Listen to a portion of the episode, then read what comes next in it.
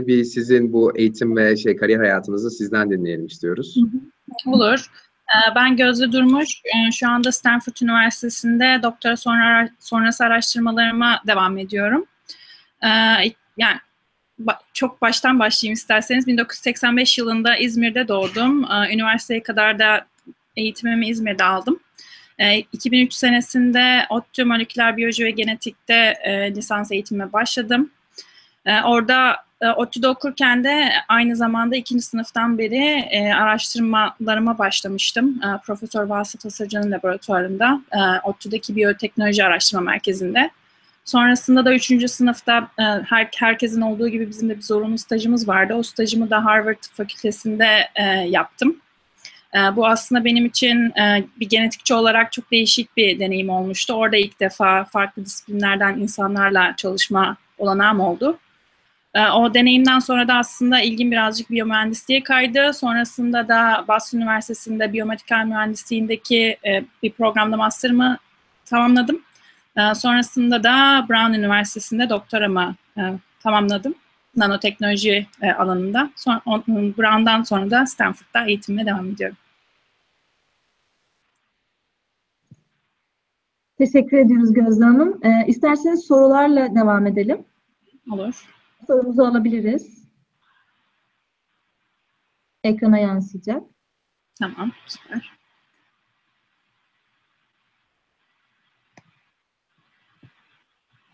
Göremiyorsunuz sanırım. Ben size olarak okuyayım. İlk sorumuz, ODTÜ ile yurt dışında okuduğunuz okulları karşılaştığınızda e, ne, ne düşünüyorsunuz? Farkları nelerdir? Hı hı. İlk soru bu. ODTÜ'de ben gerçekten çok iyi bir eğitim aldığımı düşünüyorum. Temel olarak eğitimimi çok iyi tamamladım. ODTÜ'deki eğitimimiz gerçekten iyiydi ama biraz zordu. Bu Türkiye'deki bütün okullar için de aynı şeyi düşünüyorum. Çok teknik bir eğitimden geçtik. Ama sanırım takım çalışması konusunda biraz eksik kaldı. Çünkü genelde ödevler, lab raporları hep bireyseldi. E, yurt dışına ilk zaman e, ilk, ilk geldiğimde e, buradaki derslerde genellikle daha fazla takım çalışmasına yönelik ödevler vardı. Ben ilk başta biraz onda zorlanmıştım çünkü hep kendi başıma, kendi işimi halletmeye çok alışmıştım.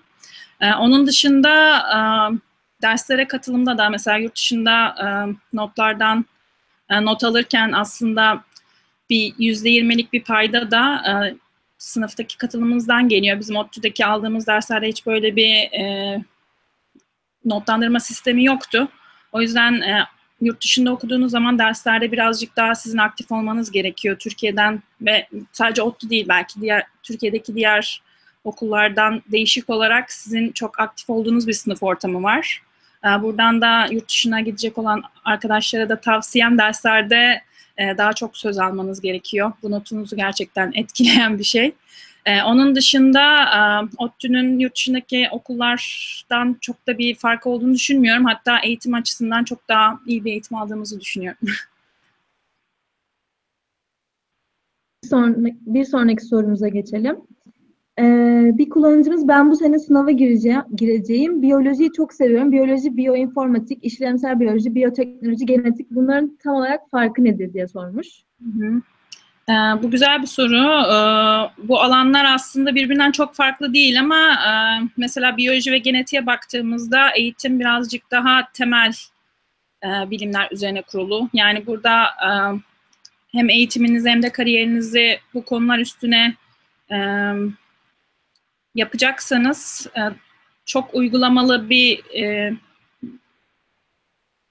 araştırma konunuz olmuyor. Genelde çok böyle teknik, fundamental problemler üzerine çalışmak zorunda kalıyorsunuz. E, biyoteknolojiye ya da biyoinformatiğe baktığınız zaman, e, daha doğrusu biyoteknolojiye e, baktığımız zaman biyolojinin uygulamaları üzerine. Mesela işte bizim de şu anda yaptığımız gibi bir teknoloji geliştirip onu bir hastalığa uygulamak, daha çok biyoteknolojinin fokus olduğu bir alan. Biyoinformatiğe geldiğimiz zaman da biyolojiyi anlamak için biraz bilgisayar mühendisliğini, birazcık da matematiği birleştirerek yaptığınız bir alan. Ya ben, ben aslında olaya şöyle bakıyorum. Biyoloji birazcık hani kuralları olmayan, hani fizik ya da kimya ya da matematik gibi olmayan bir bilim dalı. Ama biyolojiyi anlamak için çok farklı bilgileri, çok farklı disiplinleri bir araya getirerek anlayabiliyorsunuz. Onu da biyoteknoloji, biyomedikal mühendisliği ya da biyoinformatik alanına seçerseniz anlayabilirsiniz. Aslında yani temel olan biyoloji ama diğer alanlar biyolojiyi anlamak için kullandığımız alanlar diye bakıyorum ben. Çok teşekkürler. Peki sıradaki sorumuz, bu alandaki gelecekteki iş imkanları nelerdir diye sormuş bir kullanıcı. Ya biyoloji, biyoteknoloji, biyomedikal mühendisliği şu anda gerçekten e, revaçta olan, yani sadece, e, Türkiye için ne kadar revaçta onu bilmiyorum ama e, özellikle Amerika'da geleceğin mesleği olarak adlandırılan alanlar. E, çünkü benim hani yine gördüğüm e, bir end, in, e, endüstri de bir devrim oldu. Geç, geçtiğimiz bir yirmi sene içinde bilgisayar ve internet alanında bir devrim oldu. Şu anda da biyolojide ve tıpta bir devrim olması bekleniyor. O yüzden biyoloji, tıp ileride iş imkanları olarak çok alan açacak alanlar.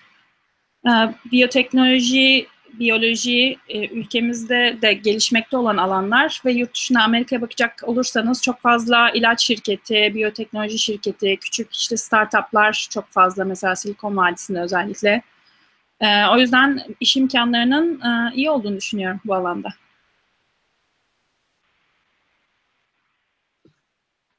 Sonraki sorumuz, master başvuru, süre, başvuru sürecini biraz anlatabilir misiniz demiş. Benim master süreci, sürecimde aslında şöyle olmuştu. Ben e, moleküler biyoloji ve genetik alanından biyomühendisliğe kaymak istediğim için aslında master yapmam benim avantajım olmuştu. Çünkü doktora programlarına başvururken al, almamın zorunlu olduğu bir sürü işte temel mühendislik dersleri vardı. ODTÜ'deyken almadığım. E, bu yüzden master e, benim gerçekten kariyerimi de etkileyen ve avantajlı hale getiren bir süreç olmuştu.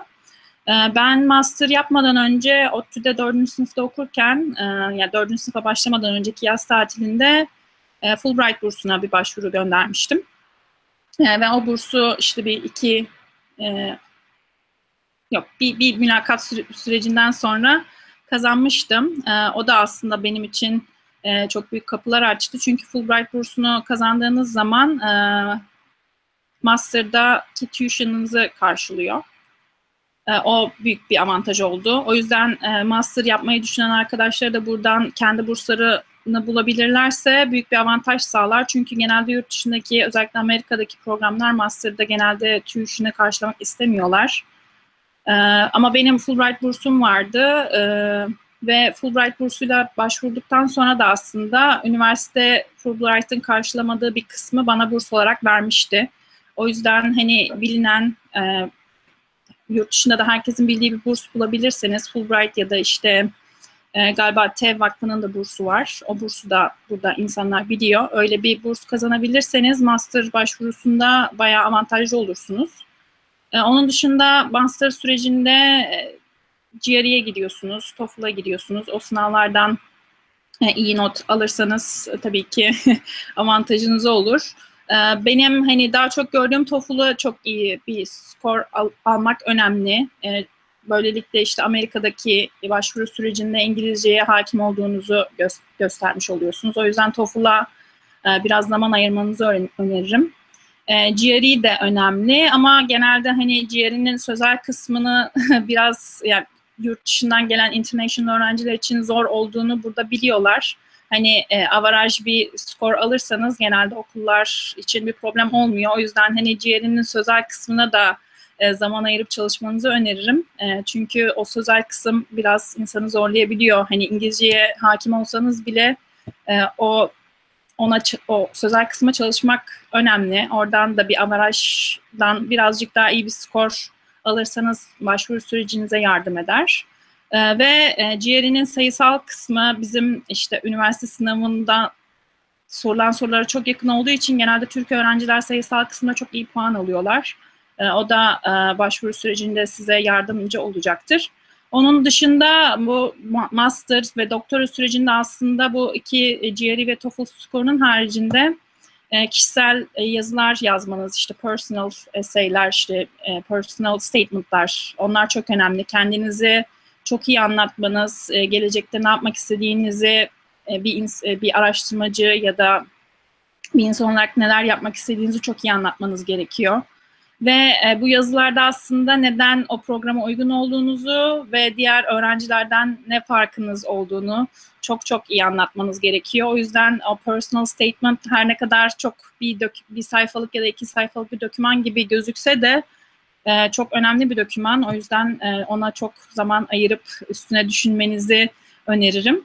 Onun haricinde de referans mektupları çok önemli. E, buradan da e, bunu tekrardan e, vurgulamak istiyorum. E, genelde e, referans mektuplarını insanlar hani çok böyle... E, lisans dönemi boyunca işte herhangi bir ders aldığınız bir e, hocadan almaktansa gerçekten sizi bir öğrenci olarak tanıyan, e, kendinizin güçlü noktalarını e, çok iyi anlatabilecek hocalarınızdan mektuplar alırsanız işinize çok yarar.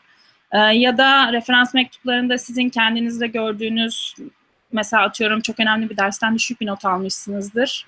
Bunu da referans mektubunda anlatabilecek, hani bir öğrenci iyidir ama şu derste şöyle şöyle bir E, durum oldu ama overall'a bakacaksak şu öğrencinin böyle böyle e, güçlü noktaları vardır şeklinde hem iyi noktalarınızı hem de kötü noktalarınızı sizin için e, çok iyi şekilde anlatabilecek referans mektupları yazılacak hocalara ihtiyacınız var. O yüzden referans mektupları çok önemli başvuru sürecinde.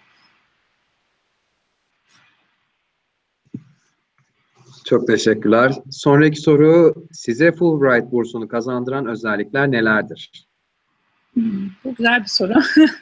ee, bunu açıkçası hani ben de çok detaylı bilmesem de biraz özetleyeyim. Fulbright bursunu e, almama e, katkısı olan e, birinci özellik e, ODTÜ'de okurken ortalamamın iyi olması. Bu yüzden herkese e, ortalamalarını iyi tutmalarını öneririm. Her ne kadar hani ortalama bazen önemli değil dense de ben ortalamanın yüksek, yani en azından averajın üstünde olmasının bir katkısı olduğunu düşünüyorum. Böylelikle hani derslere hakim, kendi alanınızda iyi bir donanıma sahip olduğunuzu gösteriyorsunuz. Onun dışında ben ODTÜ'deyken bahsettiğim gibi araştırmalara çok önce başlamıştım. İkinci sınıfın başından beri bir araştırma grubunda aktif olarak çalışıyordum. Böylelikle hem literatürü iyi biliyordum hem de çalışmak istediğim alana birazcık aslında kafamda karar vermiştim.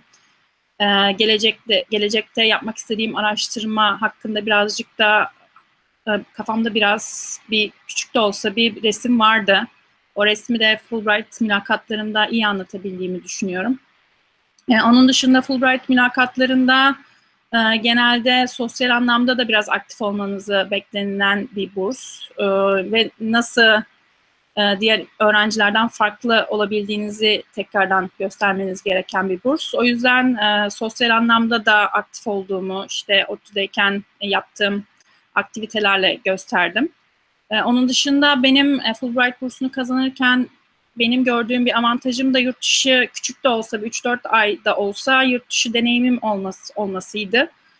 Çünkü bana diğer, yani Amerika'ya gittiğinizde oraya o kültüre uyabileceğinizi, çok çabuk bir şekilde adapte olabileceğinizi görmek istediklerini düşünüyorum. O yüzden küçük de bir yurt dışı, avantaj, yurt dışı deneyimi olması sanırım bana faydalı oldu. Bir sonraki soruyu... Hı hı. Yeni bir soru geldi. Fulbright bursuyla başlayınca Türkiye'ye geri dönmek zorunda kalıyorsunuz gibi bir bilgi var. Bu doğru mu denmiş? Ee, ya şöyle bir şey var. Fulbright bursunu aldığınız zaman e, Ceyvan Müzesi ile Amerika'ya geliyorsunuz. E, bursunda e, bir e, geri dönüşüm, e, geri dö dönme koşulu var. Evet, bu iki senelik ama bu Ceyvan bursundan gelen bir E, Ceyvan Müzesi'nden gelen e, bir e, zorunluluk. E, geri dönmek zorunda kalıyorsunuz ama bu da aslında bursun e, yapmaya çalıştığı bir özellik. Çünkü oradaki, Amerika'daki e, kazandığınız deneyimleri bir şekilde Türkiye'de e, yeni nesillere aktarmanızı istiyorlar. E, Fulbright bursunun özelliği böyle.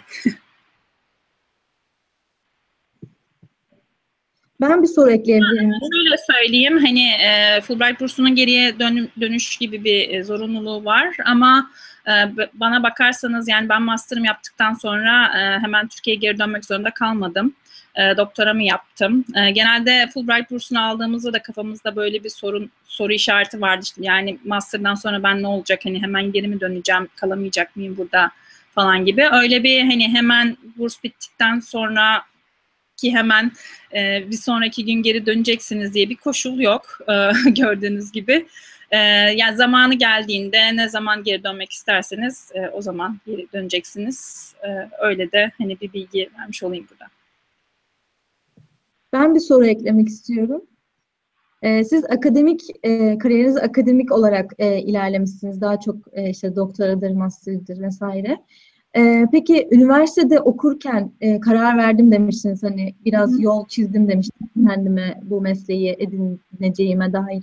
Bunu nasıl sağladınız? Hani hangi yolları izlediniz? Buna kesin karar verdiğiniz zamanı ne zaman anladınız? Hı hı. Ya aslında ben e, akademisyen ya da bilim e, bilimle ilgilenmek istediğime, bilim insanı olmak istediğime çok küçük yaşlarda karar verdim. E, küçüklüğümden beri e, bilimle uğraşmak istiyordum. E, bu da aslında biraz benim ailemin e, beni yönlendirmesiyle oldu. Çünkü benim annem e, fen bilgisi öğretmeni. Onun çok üzerimde emeği vardır. Yani benim çok küçük yaşlardan bilime olan ilgimi e, ailem fark etti. Mesela benim ailemde de genelde e, doktor ya da mühendis herkes. E, yani yeni jenerasyondan bahsediyorum. Ben küçükken e, benim kuzenim e, Ege Tıp Fakültesini kazanmıştı. Hafta sonları bizde İzmir'de e, kalıyordu.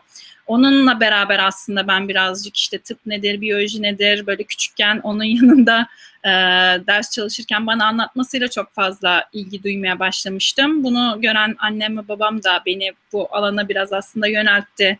Hani her hafta işte bilim teknik dergisiymiş, yumuş buymuş onları okudum. E, sonrasında da aslında ortaokulda biz e, işte ortaokuldayken bu... E, İnsan Genom Projesi tamamlandı. Ee, o, onun tamamlanmasıyla beraber aslında bu alana çok fazla ilgim e, kaydı. E, hatta böyle dönem ödevlerimde falan da ben hep biyoloji ödevleri alırdım. Bir tane ödevimi de hatırlıyorum. Yani bir bakterilerle ilgili bir deney yapmak istemiştim ama bizim okulumuzda laboratuvar, laboratuvar olsa bile onu kullanan çok fazla insan olmadığı için orada öğretmenlerin bana işte sen bu bakterilerle deney yaparsın işte bütün okulu e, hastalığa boğacaksın falan şeklinde aslında hani e, biraz benim de şevkimi kıracak şeyler başımdan geçti. Yani Türkiye'de böyle şeyler olabiliyor. Bazen olanaklarınız olmuyor ama e, gerçekten buna ilgiliyseniz e, ilgili olduğunuz alanlara da e, devam etmenizi öneriyorum. E, sonrasında da lise, üniversite giriş sınavlarında ben çok yani iyi bir puan almıştım. O zaman da herkes böyle işte genetik yazma işte puanına yazık olacak, çok iyi bir derece yaptın. İşte ya tıp yaz ya da işte ya da elektrik mühendisliğine geçmemi çok önermişlerdi. E, ama o zaman da biraz ailem bana yine destek çıktı. E, bilime daha yatkın olduğumu sanırım anladılar. e, o yüzden hani gerçekten e, tutkulu olduğu e, ne alan varsa herkesin o alana yönlenmesini ben öneriyorum. Çünkü aslında gerçekten sevdiğiniz ya da ilginiz olduğu o, o, olan bir alana yöneldiğiniz zaman aslında hani başarılı olmak e, ya da başarısızlık aslında sizin için bir lüks gibi oluyor. Çünkü gerçekten çok sevdiğiniz bir şey üstüne çalışırsanız e, hem ilginizi çeken çok fazla sorular E, bulabiliyorsunuz. Kimsenin daha önce bilmediği ve kimsenin daha önce bilmediği bir alana yönelirseniz de e, çok ilginç şeyler bulma e, fırsatınız da artıyor. Bu bilim alanında önemli. O yüzden hani benim ben bilim adamı olmak ya da bilimle uğraşmayı çok küçük yaşlardan beri isti, istiyordum. O yüzden ailem de bana çok destek oldu. Buradan da izliyorlar mı bilmiyorum ama teşekkür ediyorum onlara. Teşekkür ederim cevapladığınız için. Gözde Hanım, bir de benim kendi bir şahsi sorum olacak cevabınıza istinaden. Ee, az önce kendiniz de bahsettiniz. Üniversite sınavında yaptığınız çok iyi derece ve insanların hani şimdiki bölümünüzden ziyade hani elektrik ve mühendisliği olsun işte diğer evet, mühendisliği. Evet, çok istemişler. Ailem de istemişti. Oradan yani doktorluk çok iyi bir meslek ama ben kişisel anlamda e, iyi bir doktor olabileceğimi hiçbir zaman düşünmedim. E, kuzenlerimin çoğu doktor ama ben hani kişisel olarak bana uygun olduğunu düşünmedim ne yazık ki. O yüzden o alanda ilerlemedim. Şey soracaktım ben. Ee, bu bahsettiğiniz, siz de bahsettiğiniz Amerika'da bölümünüz çok rağbet gören ve yani geleceğin mesleği, geleceğin e, çok önemli bir noktası olarak görülüyor. Ama Türkiye'de maalesef bu konumda değil. Moleküler biyoloji olsun veya biyoteknoloji. Ee, sizce bu Türkiye'nin geri kalmışlığının yani, ya da en azından bu kadar yavaşta olmamasının nedeni nedendir? Hani ODTÜ'de de bulunduğunuz sonuç olarak. Ama noktasına geldi mi, değişecek mi? E, açıkçası yani şu anda Türkiye ile bu e, yani Türkiye'de çalışırken de benim gördüğüm aslında Türkiye'de bilimle uğraşmak isteyen çok fazla insan var. E, benim çoğu arkadaşım da şu anda doktoralarını ya yaptılar ya da bitiriyorlar. E, bu Türkiye'nin geri kalmış olmasından e, dolayı olduğunu düşünmüyorum. Çünkü Türkiye'de gerçekten insanlar bilimle uğraşmak istiyorlar ama biraz olanaklar yurt dışına göre e, az. Bu alanaklardan kastım da aslında alet ya da edevat değil ama hani birazcık işte kafa yapısı. Çünkü ben ODTÜ'de okurken aslında şu anda kullandığım bütün aletler vardı. Hatta çok daha iyileri vardı. Şimdi onu fark ediyorum. Mesela işte bir mikroskobumuz, hani konfokal mikroskobu mesela benim şu anda çalıştığım, Stanford'da çalıştığım laboratuvarda yok. Ortak bir facility'ye gitmem gerekiyor öyle bir aleti kullanmak için ama ODTÜ'deki laboratuvarımızda vardı. Evet. Ama sanırım Türkiye'deki eksiklik benim gördüğüm ekosistem. O ekosistemde bazen insanın hani hem moralman hem de teknik olarak aşağı çekebiliyor bazen. Ama o ekosistemi değiştirirsek Türkiye'nin ben hiçbir teknik olarak bir geride kalmış olduğunu açıkçası düşünmüyorum. Çok teşekkürler, çok sağ olun. Sorularımıza devam edelim isterseniz. Ee, ortalamanın iyi olması derken kaç olmalı mesela demiş bir kullanıcı Hande Gürsay. Benim ortalamam üç nokta seksen yedi, iyi mi kötü mü demiş. Gayet iyi bence. Daha ne olsun. Ya benim ortalama iyi olmasından kastım hani e, üçün ya da üç buçuğun üzerindeyse e, çok iyi bir ortalamanız vardır. O yüzden üç nokta seksen yedi çok iyi bir ortalama. Sonraki sorumuz, biyoteknoloji tam olarak ne? Biraz açıkladınız ama ben hala biyolojiyle farkını tam olarak anlayamıyorum diye sormuş. Hı hı. Kullanacağım. Ee, şöyle anlatayım. Mesela e, biyoloji e, bir hücrenin e, içindeki bütün moleküllerle ilgilenen bir alan. Hani benim e, en basit e, şekilde anlatabileceğim e, şekilde anlatayım. Mesela bir biyoloji ya da moleküler biyoloji dersi aldığınızda e, ülkemizde de mesela ben okurken de çok fazla ezbere yönelikti her şey. İşte o hücrenin içindeki bütün moleküller neler yapıyor, işte A molekülü bunu yapıyor, B molekülü bunu yapıyor. Hani çok fazla incik cincikle uğraşıyorsunuz aslında biyolojide.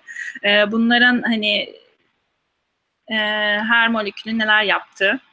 Biyoteknoloji ise aslında bu hücrelerde olan bilgiyi anlayıp başka bir şeye uygulamak. Mesela işte bu genetik mühendisiyle bir hücrenin içindeki bir molekülü değiştirmek. Bu bir biyoteknoloji oluyor. Daha fazla uygulamalı. Ya da işte bir gen teknolojisini kullanarak e, bir hastalık için aşı üretmek. Bu biyoteknoloji. Yani bi biyolojide e, anladığınız bilginin, öğrendiğiniz bilginin uygulamaları e, biyoteknoloji oluyor. Türkiye'de bu alan var mı? Biyoloji bölümleri var, biyoteknoloji var mı? Ben hemen cevap vereyim. Evet, biyoteknoloji var. Genelde master ya da doktora programı olarak biyoteknoloji bölümü var. Mesela ODTÜ'de lisans bölümü olarak moleküler biyoloji ve genetik ya da biyoloji programı var. Master ya da doktoraya başladığınız zaman biyoteknoloji master'ı ya da doktorası yapabiliyorsunuz. Genelde biyoteknoloji üst lisansüstü program olarak var. Master için Amerika değil de Kanada düşünüyorum da acaba sizce Kanada master için uygun bir seçim midir? Ee, Kanada da bence uygun bir seçim. Ee, Kanada hem Amerikan kültürüne de yani aynı hani Amerika ile Kanada arasında çok dehşet bir fark yok. Kanada'da çok iyi okullar var. Özellikle University of Toronto, Montreal'de McGill University. Ee, Kanada'da çok iyi ok okullar var. O yüzden Kanada'yı da öneririm. Hem İngilizce olmasın, eğitimin de İngilizce olmasından dolayı hani İngilizceniz de varsa Kanada, Amerika hemen hemen aynı. Bir kullanıcımız Selim Bey. Yine kendi okullarınızdan birini çağırmışsınız. Siz de Brown'dan değil misiniz? Bu torpicilikle ne nereye kadar? Sorum şu, otuz beş yaş altı otuz beş yenilikçi listesine girmişsiniz. Çok tebrikler. Biraz bahseder misiniz? Sevgiler. Evet, teşekkür ederim. Ben aslında Selim'in Brown'dan olduğunu da bilmiyordum. Buradan öğrenmiş oldum. Bu arkadaş arada böyle mesaj atıyor. Kim bilmiyor açıkçası. Onu da davet edelim bir gün konuşsun kendi. Evet, tamam. ee, ya ben de yani sizin Brown'da olduğunuzu özgeçmişinizi araştırırken fark ettim ama Brown'dan tanışmıyoruz. Evet, Brown'dan tanışmadık. Şöyle bir ben doktorumu tamamlamadım. Bir de iki yıl sonra ayrıldım. Ee, evet, Brown'danım. Tekrardan onu da buradan söylemiş olalım. Ee, otuz beş yaş altı otuz beş yenilikçi listesine girdim. Teşekkür ederim buradan da tebriğiniz için. Ee, Türkiye'den de çok güzel mesajlar aldım bu e, M I T'nin ödülü için. Buradan da herkese teşekkürler. Ee, bu liste her sene M I T Teknoloji Review dergisinin e, yapmış olduğu bir liste. İşte otuz beş yaş altı e, beş alanda e, toplam otuz beş kişiye veriliyor. Ben o sene öncüler list kategorisinde, işte pioneers kategorisinde seçilmiştim. Bu kategoriler de aslında bu son üç beş seneden beri geliştirilen kategoriler. Eskiden hani otuz beş ismi direkt otuz beş insan olarak açıklıyorlardı. Bu son senelerde işte öncüler, inovatörler, yenilik geliştirenler, entrepreneurlar, girişimciler ve birkaç daha alan da da seçiyorlar bu insanları. Benim öncüler kategorisinde seçilmiş olmam büyük ihtimalle şeyden dolayı yaptığımız, geliştirdiğimiz teknolojinin çok fazla kullanım alanı var. O yüzden değişik teknolojilere de öncü olabileceği için o kategoride seçildim. Bu listeye seçilmiş olmak çok güzel bir hani gurur ve onur. Benim seçildiğim senede Türkiye'den üç kişi seçilmiştik biz. Biz iki bin on beş senesi biraz Türkiye için de özel bir sene oldu. Genelde bu listeden hani belki Türkiye'den bir kişi falan çıkıyor ama bizim senemizde üç tane kadın çıkmıştı. yüzde onu iki bin on beş senesinde Türkiye'den çıkmıştı. O yüzden de değişik bir gurur oldu bizim için. Ben de tekrar tebrik etmek istiyorum. Sıradaki soruda Türkiye'de ekosistem değişmeli demişsiniz. Bu ekosistem nasıl değişecek? e, bu ekosistemi aslında sanırım hepimiz hep beraber değiştireceğiz. E, ama bu ekosistemi değiştirecek olan ilk başta tabii ki e, e, yönetim. E, hani baştan bir, e, bir değişikliğin o, o, olacağını düşünüyorum ben. Ee, ekosistem derken de işte aslında insanların hani birbirine olan yardımlaşması, birbirine hani e, köstekliyle destek olması da bence e, ekosistemi değiştirecek. Çünkü ben Türkiye'de okurken mesela e, öğretmenlerimden destek gördüm ama bazen hani Türk Türk kültüründe bazen şu da var, hani çok e, rekabetçi olabiliyoruz. Rekabet iyi, güzel ama hani iyi işler yapan bir insanı da hani aşağı çekmek yönünde olmaması lazım. Ee, hani kendi e, araştırma kültürümüzün de biraz değiştirmemiz gerektiğini düşünüyorum. Hani iyi işler yapan bir insanı hani e, çekmektense e, o iyi iş, daha da iyi işler yapması için destek olmamız lazım. E, ekosistem derken e, onu da kastediyorum aslında. E, ikincisinde de e, ekosistem mesela benim gördüğüm, bizim şu anda laboratuvarımızda Türkiye'den e, ge gerek staj için olsun, gerek doktoralarının e, bir, bir, e, bir senesini bazen bizim laboratuvarımızda gelip yapan çok fazla doktora değişim öğrencisi var Türkiye'den gelen. Ve bu öğrencilere baktığınızda aslında herkes buraya geldiğinde çok başarılı oluyor. E, yani bu, ben şeyi anlıyorum bundan, hani Türkiye'de öğretim ya da eğitim sisteminde teknik olarak bir eksiklik yok. Herkes burada başarılı olabiliyor. Ama Türkiye'den gelen öğrencilerin şöyle bir e, sıkıntısı oluyor ilk aylarda. E, ilk başta hani bir sudan çıkmış balık gibi oluyorsunuz. Yeni bir kültüre alışmak zorunda kalıyorsunuz. Bu yeni kültüre alışmak da aslında Amerikan kültüründe, e, yani en azından Amerikan kültürü için konuşabiliyorum şu anda. Biraz proaktif olmanız gerekiyor. Bir laboratuvara geldiğiniz zaman sizin hani atak olmanız gerekiyor ama genelde bizim kültürümüzde ilk başta işte hoca bana ne yapacağımı anlatsın. Hep böyle birilerinden bir onay beklemek gibi bir Türk kültürünün de sanırım biraz etkisi var. Çünkü eğitim sisteminde hep böyle bize bir ödev veriliyor, biz onu yapıyoruz. Onun ama Amerika'da genelde istenilen sizin hani yeni fikirlerle hocaya gitmeniz. E, o yüzden buradan herkese de önerim. E, genelde işte bu çekinme, hocadan korkma ya da işte laboratuvar arkadaşlarıyla gidip konuşmama. E, Öyle yapmaktansa olabildiğinizce atak olup, sosyal olup, herkesle gidip fikirlerinizi paylaşmaktan korkmayın. Ekosistem dediğimde aslında bu. Mesela Türkiye'de ben undergrad olarak bulundum. O yüzden çok fazla fikir alışverişinde kimseyle bulunacak bir fırsatım olmadı ama diğer laboratuvar arkadaşlarınızda ya da başka E, disiplinlerden arkadaşlarınızla e, fikir alışverişinde olursanız e, çok daha ilerlersiniz. Amerika'ya geldiğinizde de dediğim gibi işte bu e, ekosisteme ayak uydurup e, daha proaktif olmanızı öneririm. Bu gerçekten başarınızı e, etkiliyor. Sıradaki sorumuza devam ediyoruz. Son dönemlerde benim ilgimi çokça çeken sentetik biyoloji hakkında neler düşünüyorsunuz? Biyoteknolojideki yeri nedir sizce, demiş bir kullanıcımız. Ee, sentetik biyoloji aslında biyoteknolojinin hani bir kısmı ee, ve e, şu anda e, her, belki bazılarınız da biliyordur, bu CRISPR teknolojisinin de e, bu sentetik biyolojiyi çok kolay bir hale getirmesinden dolayı e, bu alan e, çok büyüyecek. Mesela bizim de şu anda e, Stanford Genom Teknoloji Merkezi'nde e, sadece işte sentetik biyoloji grubu olan bir on beş yirmi kişilik bir grup var laboratuvar içerisinde. Ee, ve hani mesela e, yeni doğal, işte natural product grubu olarak geçiyorlar. İşte doğadan esinlenerek, sentetik biyolojide kullanarak yeni e, antibiyotikler ya da yeni kanser ilaçları bulmaya çalışıyorlar. E, bu alan e, genetik teknolojilerinde şu anda hem ucuzlaması hem de çok kolaylaşmasından dolayı e, ileride çok daha büyüyecek bir alan.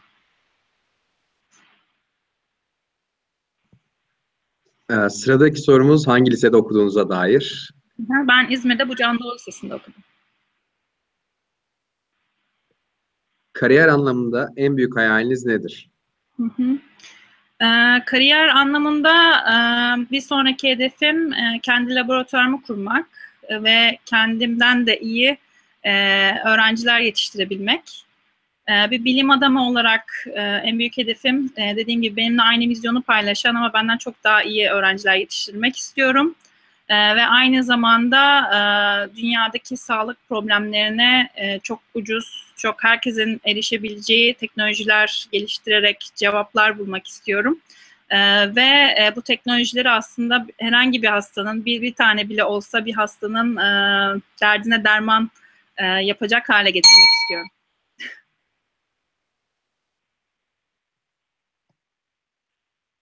Sıradaki sorumuzu alıyoruz. Ee, siz peki Türkiye'ye geri dönük bir şeyler yapıyor musunuz? Katkı sağlamak adına, sizin gibi bilim insanlarının çıkması adına sevgilermiş bir anımız. Hı hı. Ee, evet, ileride Türkiye'ye dönmek istiyorum. Ee, çünkü Türkiye benim doğduğum, büyüdüğüm, eğitimimde çok büyük bir parçasını aldığım e, yer, kendi memleketim. O yüzden e, tabii ki Türkiye'ye dönüp e, burada öğrendiğim, e, burada edindiğim deneyimlerimi öğrencilerle paylaşmak istiyorum. Ee, şu anda e, bahsettiğim gibi araştırmalarım için Stanford'dayım. Ama bu son iki seneden beri Türkiye'ye çok fazla e, gitme fırsatım oldu. Ee, mesela geçen sene her ay Türkiye'ye bazı öğrenci konferansları için gittim geldim. Ee, ve bu konferanslarla aslında çok fazla öğrenciye ulaşabildiğimi e, düşünüyorum. Mesela bugün de sizlerle beraberim. Tekrardan teşekkür ederim. Ee, Hem bilim adına hem de insanlarda herkes herkesin bilim adına farkındalığını arttırmak adına böyle aktivitelerin önemli olduğunu düşünüyorum. O yüzden elimden geldiğince de katılmaya çalışıyorum. Yurt dışında master yapmanın en zor kısmı nedir? Veya çok zorlanmış olduğun bir durum oldu mu diye sormuş Hande Gürsoy. Hı hı. Evet, tabii ki yurt dışına giden her öğrenci gibi benim de ilk zamanlarda zorluklarım oldu. Özellikle aslında yurt dışına master ya da doktora da benim gördüğüm ilk ilk sene ya da ilk iki sene birazcık işte kültüre alışmakla geçiyor. Uzun soluklu gittiyseniz mesela benim tamamen Amerikan kültürüne, eğitim sistemine adapte olmam herhalde bir ya da iki seneyi bulmuştur. Bunda da aslında benim genetikten birazcık mühendisliğe geçmemin de etkisi var. Hem derslerin yapısı da değişmişti, hem de aldığım derslerdeki konular değişmişti. Benim aslında zorlandığım bir şey, ben Fulbright bursuyla geldim bahsettiğim gibi. Benim bursum iki seneydi ama benim e, master için gittiğim program, e, ben bunu Türkiye'den giderken de bilmiyordum. E, üç senelik bir programmış. E, ilk senesinde işte mühendislik dersleri alınacaktı. E, son iki sene normal master programı gibi olan bir programdı ama ben bunu giderken bilmiyordum. Ve iki senelik bir bursum vardı.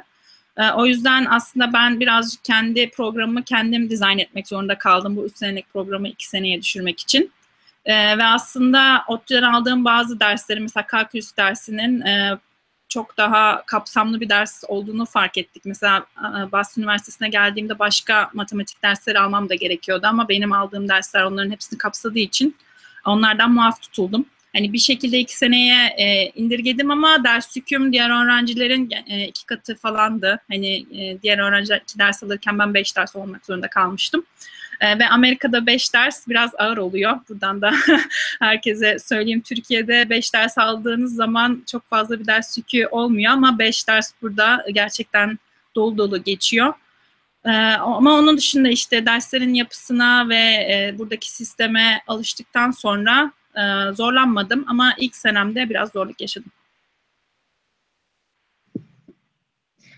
Ee, sıradaki sorumuz Emre Beste, hoş geldiniz. Uzun süredir yoktunuz, özledik demiş. Ee, benim sorum, Türkiye'de bu listeye girdiğinizi e, ben bu yayına kadar duymamıştım. Tebrik ederim ama Türkiye'de ne yapmalıyız ki sizin gibi isimler daha çok duyulsun demiş. Teşekkür ederim sorun için. Ee, teşekkür ederim. Ee, Türkiye'de ne yapmalıyız ki böyle isimler daha çok duyulsun, onu hakikaten ben de bilmiyorum. Hani medya belki hani daha fazla aktif olabilir. Aslında gerçekten bu konuyla ilgili e, haber, haberlerimizi yaptılar hem benim diğer hem arkadaşların ama belki de hani herkesin okuduğu yerlerde yapılmamış olabilir. O yüzden hani belki hani haber yapacak insanlara bir şekilde ulaşmak lazım herhalde. Sıradaki sorumuz on dokuzuncu yüzyıl fiziğinin, yirminci yüzyıl kimyanın yüzyılı idi. yirmi birinci yüzyıl biyolojinin yüzyılı olacak derler. Ne düşünüyorsunuz? Ben de böyle düşünüyorum. Biraz önce bahsettiğim gibi aslında bu son elli yıla baktığınız zaman işte bu internetin ve işte computer science'ın çok geliştiğini, ondan önce de işte bu semiconductor endüstrisinin çok ilerlediğini görüyoruz. Bundan sonraki aslında bir sonraki devrim ben biyolojide olacağını düşünüyorum. Çünkü biyolojiyi e, anlaması kompleks bir sistem. Hani biyo, biyolojinin bahsettiğim gibi işte fizik gibi, kimya gibi kuralları yok. E, genelde de o yüzden ezberci bir eğitim var. E, ama e, bu işin aslında içine girdiğinde, içine girdiğinizde ve daha fazla araştırma yapmaya başladığınızda fark ediyorsunuz ki aslında biyolojinin de kendine göre kuralları var. Yani o ders kitaplarında öğrendiğiniz şeyler aslında hani birinci stepten sonra ikinci step olur, üçüncü step olur. Aslında her şeyin bir kendi içinde bir mantığı var. E, bu mantığı anlamak için de işte matematiği, e, bir computer science'ı e, kullanmaya başladı biyolojiler. Ee, o yüzden e, bu önümüzdeki gelecek zamanın biyolojinin e, zamanı olduğunu düşünüyorum ben. Sıradaki sorumuz, A B D'de master için top elli okullardan kabul almak için undergrad okulunun seviyesi önemli midir? Bir de siz Boston dışında hangi üniversitelere başvurdunuz ve kabul aldınız diye sorularmış. Amerika'daki top okullardan kabul almak için tabii ki undergrad okulunun, okulunun önemi var ama yani yurt dışından gelen öğrenciler için aslında şöyle de bir şey fark ettim. Hani Türkiye'den gelen öğrenciler, hani belli başlı okullar biliniyor ama bu okullar arasındaki farkı mesela Amerika'daki hiç kimse bilmiyor. O yüzden e, bahsettiğim gibi ortalamanızı iyi tutmanız aslında bence daha iyi. Hani A üniversitesi ya da B üniversitesi bir, bir level'dan sonra çok fark etmiyor. Ee, o yüzden hani sizin C V'nizin ne kadar iyi olduğu, e, sınavlardan ne kadar iyi not aldığınız daha önemli oluyor ve e, kendinizi anlattığınız personal statement'ın ne kadar iyi olduğu. Yani e, ODTÜ, Boğaziçi, Bilkent'ten değil de mesela başka okullardan gelen bir insanın çok daha iyi bir yere kabul aldığını görebiliyorsunuz. İşte bu aslında bir e, başvuru paketi. Kendinizi e, anlattığınız bir paket olduğu için bu paket ne kadar iyiyse geldiğiniz okulun da çok bir önemi kalmıyor aslında. E, ben nerelere başvurmuştum? Ben e, Amerika'da Boston'a e, staj için gittiğim için e, orayı e, oraya alıştığımı düşündüğümden dolayı Boston'daki üniversitelere ve New York'taki üniversitelere daha çok başvurdum. Bir de Brown'a başvurmuştum. E, master için e, şöyle bir şey olmuştu. Aslında ben Columbia Üniversitesi'nden ve Cornell'den de kabul aldım. Ee, ama Boston Üniversitesi hem biyomedikal mühendisliği bölümü olarak e, diğer bölümlerden birazcık daha iyiydi. E, hani Columbia ve Cornell Ivy League School, hani Boston Üniversitesi'nden e, isim, isim olarak daha iyi, ama program olarak baktığınızda B U'nun B M E programı e, top beşte. O yüzden programdaki e, programın e, kalitesinden dolayı e, ilk başta orayı seçtim ve aynı zamanda B U e, bana College of Engineering Fellowship'ini de verdi. Hani e, öyle güzel bir bursta gelince aslında Columbia'dan ve Cornell'den e, sonrasında kal kalan masraflarım için master programı olduğu için bir burs gelmemişti. O yüzden B U B M E'yi seçmek seçtim. E, ve iyi oldu çünkü Brown'a kabul alırken de doktora programında yardımcı oldu. Teşekkürler. Sıradaki soru, bir gün sizce biyolojik anlamda ölümsüzlüğe ulaşabilecek miyiz? Yani biyolojik yaşlanmayı durdurabilecek miyiz? Ee, bu da aslında şu anda biyolojide çok e, revaçta olan bir alan. E, aging studies. e, ve bu alanda da aslında dediğim gibi biraz önce bahsettiğimiz gibi işte bu CRISPR'daki e, kullanılan sentetik biyoloji teknolojileriyle bu alana çok fazla değişik cevaplar getirmeye çalış, çalışan araştırmacılar var. Ee, ama benim hani kişisel fikrim, evet belki hani yaşlandırmayı durdurabileceğiz ama ölümsüzlük olacak mı? O, ondan pek emin değilim. Çünkü aslında bu evrimsel bir süreç ee, ve evrimsel olarak sanırım hani bir organizma büy, büy, büyüyor ve bir süre sonra o mekanizma, o meşineri bir şekilde durmak zorunda galiba. O yüzden ölümsüzlüğü E, ulaşabilecek miyiz bilmiyorum ama yaşlanmayı belki e, durdurabilecek teknolojiler gelişecek. Öncelikle biyolojinin ezberci olduğunu kabul ettiğiniz için teşekkürler demiş. E, ben yıllardır biyoloji hocalarımı anlatıyorum da kabul etmiyorlar. Ben biyoloji derslerinden çok keyif alıyorum ama aynen dediğiniz gibi çok ezber olduğunu düşünüyorum. Ömür boyu böyle bir yola girmeye çekiniyorum. E, doktora demiş, devamlı. Doktora böyle mi? Doktora da öyle mi? Ezber ne kadar? Ben lise son sınıftayım demiş. Ee, evet, yani Türkiye'de e, benim de aldığım biyolojideki eğitim biraz ezberciydi ama aslında hani bu ezberci eğitim olması e, ilerleyen zamanlarda böyle olacağı anlamına gelmiyor. Çünkü bahsettiğim gibi hani ben hani biyolojiyi hiçbir zaman ezberlemedim. E, her ne kadar sistem ezberlemeye yöneltse de. Ve aslında şeyi fark ettim, ezberlediğim bilgileri çok çabuk unut, unutuyorum. Her ne kadar hafızama çok güvensem de unutuyorum. Ama e, o, o öğrendiğim bilgiyi anlamaya çalışırsam ve hani o mantık ilişkisini bir şekilde kafamda oturtursam, ki biyolojide aslında bu var, e, birazcık daha öğrendiğiniz şeyleri anlamaya yönelik hani e, okursanız e, gerçekten bir mantığı olduğunu anlıyorsunuz. Ondan sonra zaten ezberlemenize gerek kalmıyor. Ve e, doktorada ya da master'da e, zaten yeni bir şey keşfetmek için e, deneyler yapacağınız için e, ezberlemenize gerek kalmıyor. Hatta e, ben şu andaki bir, hiçbir bilgimi ezberlemiyorum. Çünkü laboratuvarda hem e, yeni bir şeyler buluyorsunuz ya da yeni bir e, teknoloji e, geliştirirken hiçbir şey ezberlemek zorunda kalmıyorsunuz. E, bilakis hani olmayan bir şeyi araştırdığınız için Ee, öyle bir bilgi olmadığı için zaten ezberleyemezsiniz. O yüzden benim biyolojiyi seven arkadaşlara da buradan önerim, ezberlemektense e, gerçekten işin mantığını anlamak, e, ona biraz kafa yorarsanız e, sonrasında aslında o bilgiler zaten kafaya oturuyor ve bir daha unutmuyorsunuz. Sıradaki ve sorumuz doktora ve master. İyi, ezberlemenize gerek kalmıyor. Dersler de öyle değil.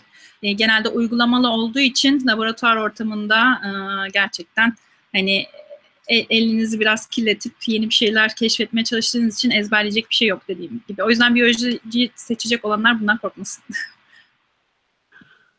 Doktora ve master arasındaki fark nedir? Anonim olarak sormuş. E, doktora ve master arasındaki, master aslında bir alanda e, çok derin olmayan bir uzmanlık veriyor size. Ama doktorada e, gerçekten bir konunun uzmanı oluyorsunuz. Çünkü e, hem yeni bir şeyin üstüne çalışmak zorundasınız. Yani mesela benim alanım için söyleyeyim, hani bir biyolojik problem bulmak zorundasınız ya da klinik bir problem ve o klinik probleme bir cevap geliştirmek zorundasınız. E, bu cevabı geliştirirken de zaten hani çok yeni bir şey yaptığınız için e, bu işin gerçek uzmanı siz oluyorsunuz. Hatta yani e, hocanız bile değil, doktora yaptığınız hoca bile değil, e, o işin uzmanı siz oluyorsunuz. Çünkü laboratuvarda e, neyin çalışıp neyin çalışmayacağını e, ilk siz biliyorsunuz. e, doktora gerçekten bir konuyu e, çok iyi bilmenizi ve o, o, o konunun uzmanı olmanızı e, gerektiriyor. Sıradaki sorumuz, master programlarına başvuru için mezuniyeti beklemek gerekiyor mu? Ee, benim bildiğim kadarıyla gerekmiyor. Çünkü zaten genelde bu programların başvuruları e, Aralık ya da Ocak ayında ya da Mart ayında olduğu için e, genelde dördüncü sınıfın e, birinci ya da ikinci dönemi yapılıyor. E, ya da hani master'ın master, lisans derecenizi bitirip de sonradan master programına da başvurabilirsiniz ama illaki mezuniyeti beklemenize gerek yok. Ee, sıradaki sorumuz yine anonim olarak sorulmuş. Nerede staj yaptınız? Hı hı. Ee, ben stajımı Harvard Tıp Fakültesi'nde yaptım. Ee, daha doğrusu Harvard M I T Health Science, Health Science and Technology diye bir bölüm vardı. Harvard ve M I T'nin ortak bir bölümü. Ama ana e, bina olarak Harvard Tıp Fakültesi'nin içindeydi. Ve bir hastane ortamında yaptım. E, bir hastane ortamı olmasına rağmen e, bu ortamın içinde e, mühendisler, biyolojiciler, kimyacılar e, vardı. E, çok e, interdisipliner bir ortamda yaptım. Onun da bana çok büyük katkıları oldu. Hatta kariyerimi şekillendiren e, araştırma imkanını orada buldum.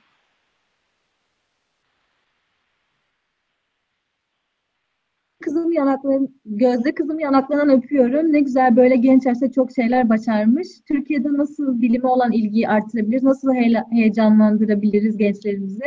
Ben bir emekli olarak üzülüyorum. Gençlerin yeteri kadar bu işlere vakit ayıramamasına demiş bir kullanıcımız. Ee, teşekkür ederim. Ee, ben de size buradan selamlarımı yolluyorum. Türkiye'de bilime olan ilgiyi nasıl arttırabiliriz? Bence çok küçük yaşlardan, hani mesela ben kendime örnek verecek olursam benim bilime olan ilgim çok küçük yaşlarda başlamıştı. O da aslında birazcık kuzenimi rol modeli olarak almamdan gelen bir ilgi. O yüzden Türkiye'de bilimi ilgiyi arttırabilmek için belki daha fazla rol modeline ihtiyacımız var. Belki küçük çocukların Ee, gerçekten e, örnek alabilecekleri insanlara ihtiyaç var. Ee, aynı zamanda büyük ihtimalle müfredatımızı değiştirirsek bilime e, ilgiyi arttırabiliriz. Mesela işte biz e, hepimiz e, ortaokul, lise eğitiminde hiç büyük ihtimalle laboratuvar ortamı bile görmedik. Yani ben kendi adıma konuşayım. Belki bir iki defa laboratu- laboratuvar, yani bizim okulumuzda laboratuvar vardı ama e, o laboratuvarda gidip hani gerçekten hiçbir şeye dokunamıyorduk. Ee, belki işte o, o kim, fizik, kimya, biyoloji derslerinin formatı değişebilir mesela. O zaman e, gerçekten e, o bilgiler hani ezberlenecek ya da işte defter sayfasında kalacak bilgiler değil de gerçekten uygulanabilecek, uygulamalı hale gelebilecek bir bilgi gibi olur. O e, uygulama uygulamalı hale geçe, geç, geçince de aslında ben bir insanın ilgisinin daha çok arttığını düşünüyorum. E, büyük ihtimalle e, ders içeriğinin değiştirilmesiyle olacaktır herhalde.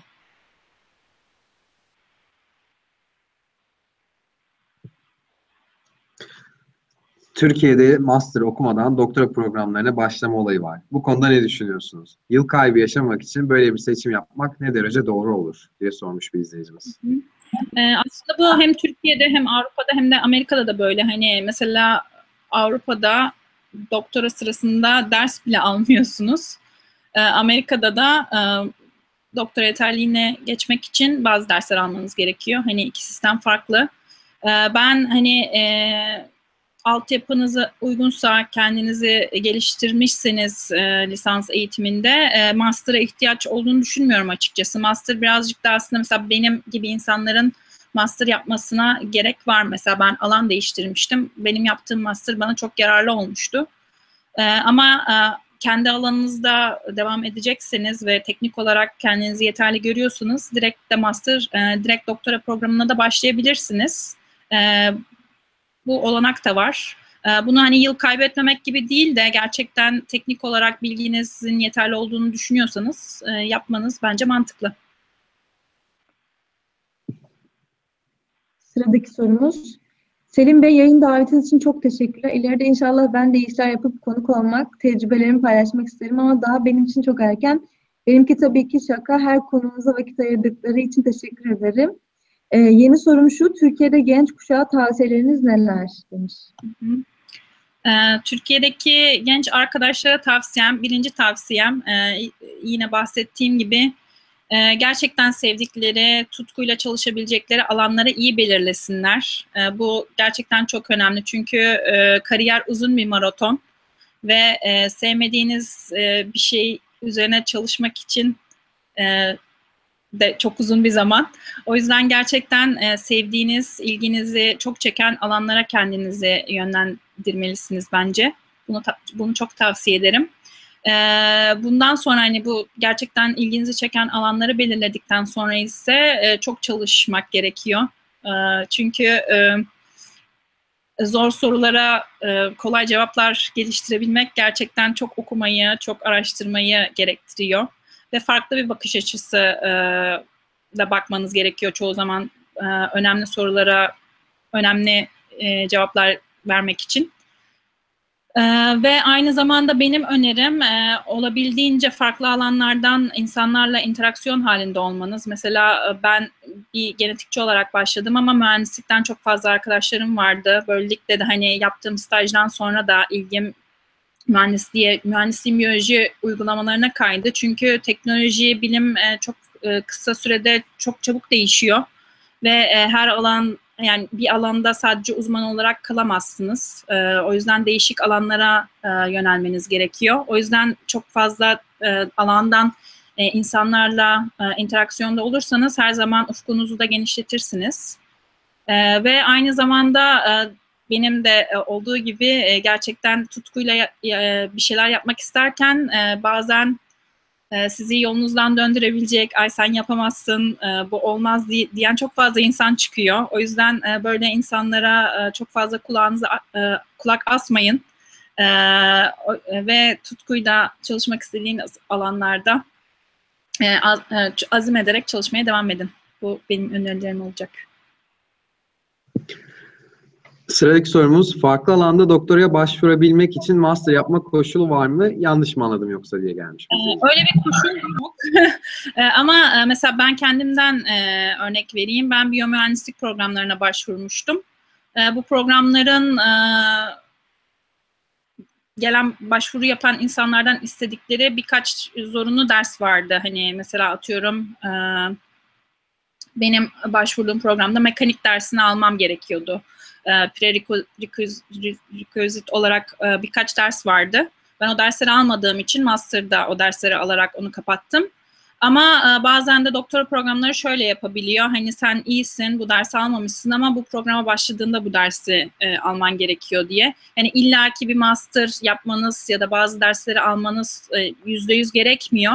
E, özel durumlarda e, böyle... Bu koşullar silinebiliyor. Dediğim gibi işte başvuru paketiniz o yüzden çok önemli. Ortalamanız kaçtı diye bir soru gelmiş. Ortalamam üç seksen altı idi. Buradan da herhalde sanırım ilk defa ortalamamı açıklamış oluyorum. Dediğim gibi dört sıfır falan değildi ama üç seksen altı idi. Yani elimden geldiğin en iyisini yapmıştım. Sıradaki sorumuz, şu an üniversiteye geri dönseniz yine aynı bölümü okur musunuz? Ee, aynı bölümü okurum ee, ya da e, biyomühendislik bölümünü okurum ama a, aynı alanda çalışmak isterim. Öncelikle çalışmalarınızdan dolayı tebrik ederim. Bizlere ilham veriyorsunuz. Sorum şu, en çok kimle tanışmak isterdiniz? Ee, yani tanışabileceğim... Ee, yani şu anda yaşamıyor tabii tanışmak istediğim insan ama Einstein'la tanışmak çok isterdim. Çünkü diğer bazı röportajlarda da bahsetmiştim. Onun hayatından çok etkilendim. Özellikle doktora yaparken çok etkilenmiştim. Çünkü onun hayatına da baktığınızda aslında Einstein'ı ilk yıllarına baktığınız zaman kimse sanırım kendisinden böyle büyük başarılar e, beklemiyordu ve Einstein aslında kişisel olarak baktığınızda da çok garip bir kişiliği var. E, o, o yüzden onunla tanışmak isterdim bir bilim insanı olarak. Sıradaki sorumuz, Türkiye'de bu alanda büyük isimler kimler? E, benim çalıştığım alanda herhalde değil mi? E, evet. Şu anda baktığımız zaman... E, büyük isimler var. Türkiye'den çıkmış çok önemli hocalarımız var. Mesela biyomühendislik alanında e, Utkan Demirci yine Stanford Üniversitesi'nde e, ve beraber zaten şu anda ortak çalışmalar da yapıyoruz. E, biyomühendislik alanında e, sanırım Utkan Hoca e, şu andaki en iyilerden. E, genetik e, konusunda Gökhan Hotamışlıgil, e, yine herkes onu da tanıyor Harvard e, Tıp Fakültesi'nde. Ee, sonra Banu Önaral hocamız var Drexel Üniversitesi'nde. Ee, kendisi hem biyomühendislikte çok iyi bir hocamız ee, hem de Türkiye'de e, Türkiye ile olan e, Amerika'daki Türklerin e, Türkiye ile olan bağında çok e, faydalı işler yapıyor. Ee, sonrasında Semahat Demir hocamız var. Hatta eskiden Kültür Üniversitesi'nde rektörüydü, Türkiye'ye döndü. Ee, şu anda aklıma gelen e, başka bir de Metin Akay hocamız var. O da e, University of Houston'da biyomedikal mühendisliğinin bölüm başkanı. Onun da Türkiye'de düzenlediği çok fazla bilimsel aktiviteler var. Bu isimleri e, takip etmenizi öneririm.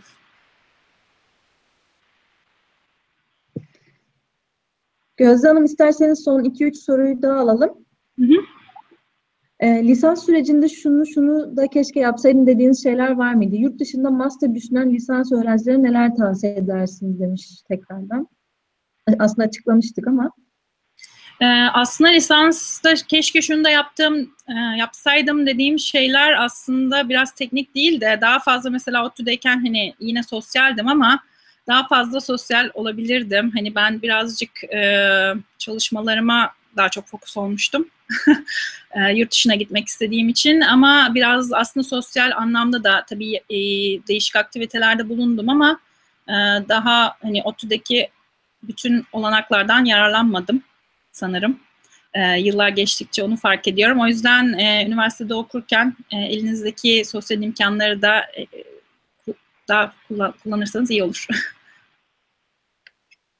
Ben şimdi e, birkaç tane gelen sorudan bahsedeyim, daha doğrusu yorumdan bahsedeyim. E, bir iki arkadaşımız, arkadaşlar arkanızdaki duvar bizim fakülteyi andırıyor, Hacettepe'de misiniz demiş ama Sabancı'dasınız. Ben onu bildireyim isterseniz. E, bir ortalık diye bir soru sormuş ama genelde o civarlarda olduğunu varsayıyorum. Siz sonra tekrar yanıtlayabilirsiniz. E, bir başka kullanıcımız, çok teşekkür ederim, her sorduğum soruya cevap verdiniz demiş. Ee, iyi soru daha benden var. Hiç unutamadığınız bir hocanız var mı okulunuzda? Varsa aslında bir iki tane var. Ee, ODTÜ'deki ilk senedeki kimya hocamı unutamıyorum. e, e, çünkü üzerimizde bayağı emeği olmuştu ama mesela biz ODTÜ genetikte gerçekten aslında ilk dönem e, ilk sene daha doğrusu genetik dersi değil, kimya dersimiz en ağırlıklı dersimizdi. E, en fazla ortalamayı etkileyen ders oydu. Altı krediydi. Ve çok e, ağır bir müfredat işlemiştik. E, ve e, aslında ben ODTÜ'de okurken de bir ara aklımda ya bölüm mü değiştirsem diye böyle bazen bir e, düşüncelerim vardı ilk sınıfta. E, Türkiye'de acaba işsiz mi kalacağım falan diye öyle bir gelip e, gel gitti bir dönemim olmuştu ve o zaman e, ben o hocamla konuşmuştum ve e, benim hani bilime yatkın olduğumu ve bu alanda gitmem gerektiğini bana tavsiye etmişti. Ben de onun tavsiyesini dinledim ve e, iyi bir tavsiyeydi galiba. O yüzden buradan da kendisine Saim Özkar e, teşekkür ediyorum. Ve e, ikinci unutamadığım hocam da bahsettiğim gibi yanında e, çalışmalarımı yaptığım Profesör Hasırcı, Vasıf Hasırcı. E, onun da yani kariyerimde çok fazla emeği var. ilk deneylerimi, ilk bilimsel deneyim, deney, deneylerimi onun e, önderliğinde yapmıştım. Hatta böyle bazen hafta sonu zamanım oluyordu, laba gidecek. E, o da laba gelip bize bir şeyler gösteriyordu ki onun e, level'ındaki bir hoca için aslında tabii bu çok bir lüks. Bize çok fazla emek verdi. Ee, onun emeklerini de karşılıksız bırakmamaya çalışıyorum. Teşekkürler o yüzden. Da. Teşekkür ederim kendisine. Biz çok teşekkür ederiz. Bundan sonraki sorular e, çok benzer sorular. Tekrar tekrar sormayalım. Arkadaşlarımız evet. Yayından sonra tekrar kaydı izleyebilirler. E, Emre ile Beste'nin son sözlerini alalım. Ondan sonra sizin son sözlerini alalım. İsterseniz soru kapatalım. Gözde Hanım, tekrardan çok teşekkür ederiz. E, katkıda bulundunuz kanalımıza. Umarız faydalı olmuşuzdur. Sizin gibi bilim insanının burada deneyimlerini bizimle paylaşması gerçekten çok ilham verici ve özeldi bizim için. Teşekkür ederiz katıldığınız için. Ben de davetiniz için çok teşekkür ederim. Ben de sizin çalışmalarınızı çok önemsiyorum. Hem Türkiye'deki öğrencilere ulaşmak anlamında hem de bilime ilgisi olan insanların bunu gerçekten yapabileceklerine belki bir örneğim. O yüzden buradan genç arkadaşlarıma tavsiyem gerçekten sevmek, sevdikleri, çalışmak istedikleri alanları iyi belirlesinler ve yılmadan yollarında ilerlesinler. Kimseye yapamazsın, edemezsin diyen kimseye de kulak asmayın ve çalışmaya devam edin. Ve hayallerinize devam edin ve hayallerinize umarım ulaşırsınız. Çok teşekkür ederim. Biz de teşekkür ederiz. Güzel tavsiyeniz için olsun aynı zamanda. Teşekkürler. Haftaya yayınımızdan bahsedeceğim Emre. Ee, sen bahsedebilirsin istersen. Haftaya bir yayınımız daha var. Bu normalde bu kadar sık yayın yapmıyorduk ama izleyen arkadaşlar şaşırabilir. Bu son üç dört haftadır her hafta yayınımız oldu. Önümüzdeki pazar ve ondan sonraki pazar da yayınlarımız devam edecek. E, haftaya programda yanılmıyorsam evet düzeltebilir ama e, yirmi altı Mart pazar günü yine yayınımız yine aynı saatte olması lazım. Evet. E, haftaya astronomi astronomi üzerine e, yok haftaya ekonomi Serkan Tosun'la ekonomi üzerine konuşacağız. iki Nisan'da da Serkan Topal'la astronomi üzerine. E, onun dışında Nisan ayında bir iki tane daha e, konumuz olacak. Şu an tam ayarlama aşamasındayız. Bir basketbol dünyasından bir isim, bir de tiyatro dünyasından bir ismi konuk edeceğiz. E, şimdi kızdan bu kadar. Haftaya Mehmet Serkan Tosun ile ekonomi üzerine var. E, Pazar günü yine aynı saatte. E, iki Nisan'da da Selçuk Topal ile astronomi üzerine var. Önümüzdeki haftalar sonra tekrar. İzleyen soru soran herkese teşekkür ediyoruz. Haftaya görüşürüz o zaman. İyi günler herkese. İyi günler herkese. İyi günler herkese.